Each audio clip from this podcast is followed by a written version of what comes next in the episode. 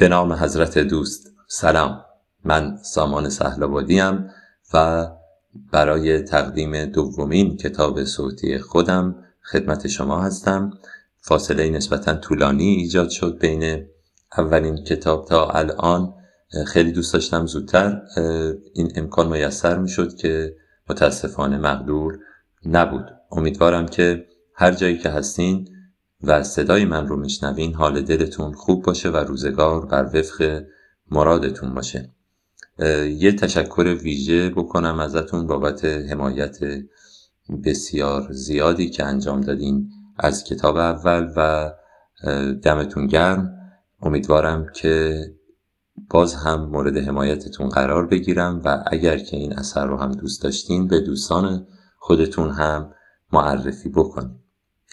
کتابی که در خدمتتون خواهیم بود کتاب کیمیاگر اثر نویسنده شهیر برزیلی پائولو کوئلیو هست که یکی از پرفروشترین کتاب‌های تاریخ و به 71 زبان زنده دنیا هم ترجمه شده که از این حیث در کتاب رکوردهای جهان هم ثبت شده. بیشتر از 65 میلیون نسخه تا الان در سراسر جهان از این کتاب به فروش رسیده و نکته دیگه که باید عرض کنم در مورد بیوگرافی پائولو کوئلیو هست. متولد 1947 ایشون و از سال 2007 هم سفیر صلح سازمان ملل در موضوع فقر و گفتگوی بین فرهنگی هم هست. پائولو کوئلیو نویسندگی رو از سال 1982 با کتاب آشیوهای جهنم آغاز میکنه که البته تجربه ناموفقیه و با شکست مواجه میشه. در سال 1987 کیمیاگر رو مینویسه و از طریق یه انتشاراتی کوچیک توی برزیل تنها 900 نسخه از اون رو منتشر میکنه، اما بعدها یک انتشاراتی بزرگتر این کتاب رو چاپ میکنه تا تبدیل به یکی از برترین کتاب‌های جهان بشه.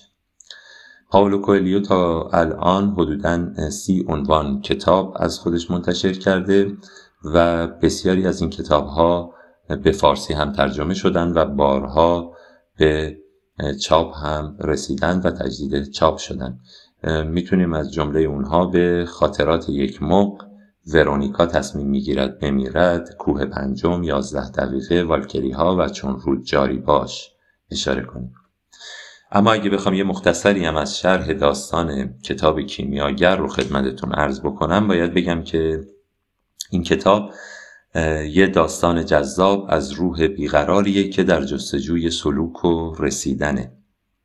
کیمیاگر با سبکی مشابه داستان‌های شرقی روایتگر قصه پسر جوونی به نام سانتیاگوه که زادگاهش رو رها می‌کنه و به شمال آفریقا میره تا در نزدیکی اهرام مصر گنجی مدفون شده رو پیدا کنه. سانتیاگو در مسیرش با زنی کولی، مردی که خودش رو پادشاه میدونه و یک کیمیاگر آشنا میشه و همچنین عاشق فاطمه دختر صحرا میشه. همه اونها هدایتگر سانتیاگو در این مسیر جستجو هستند. کوئلیو در این اثر از جملات قصار و پرمعنایی استفاده میکنه که به سهم خودش داستان رو بسیار زیبا و دلنشین میکنه. اون توی این رمان به مخاطبین خودش این مفهوم رو میرسونه که اگر در زندگی هدفی پر اهمیت دارن، هیچ وقت اون رو غیر قابل دسترس ندونن و برای اون تلاش کنن، چرا که هرچه بیشتر تلاش کنن بیشتر شایسته نتیجه‌ای والا خواهند بود. سانتیاگو در طول سفرش احساساتی از قبیل اشتیاق، ترس، تنهایی، عشق و حتی شکست رو تجربه میکنه، اما همچنان مصمم به راهش ادامه میده. کوئلیو توی این کتاب با اتکا به نقد از زندگی روزمره همه چیز رو با تخیل شروع میکنه، اما در آخر اون چه برای خواننده روشنه تحقق رؤیا و آرزویی که محال پنداشته شده بود. سانتیاگو نمادی از تمامی انسان‌هایی که میخوان برای رسیدن به اهدافشون تلاش کنن، هرچند دیگران اون رو حتی با قوه تخیل خود محال بدونن.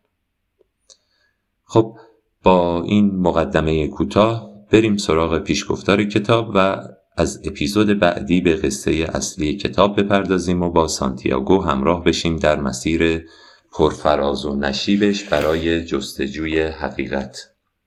کتابی که پیش روی من هست رو آقای حسین نعیمی زحمت ترجمهش رو کشیده و انتشارات سالس اون رو به چاپ رسونده. این نسخه مربوط به سال 1393 هست و چاپ 66م این کتاب. بریم پیشگفتار رو با هم بخونیم و به نوعی این اپیزود افتتاحیه رو به پایان برسونیم و از اپیزودهای بعدی که انشالله 3 یا 4 روز دیگه اینجا آپلود میشه قصه اصلی رو شروع خواهیم کرد. پیشگفتار. کیمیاگر کتابی بدون جلد را به دست گرفت که به همراه کاروان آورده بودند. با این همه توانست نویسنده‌اش را بشناسد، اسکار وایلد. آن را ورق زد و به افسانه نارسیس رسید. کیمیاگر قصه نارسیس را می شناخت.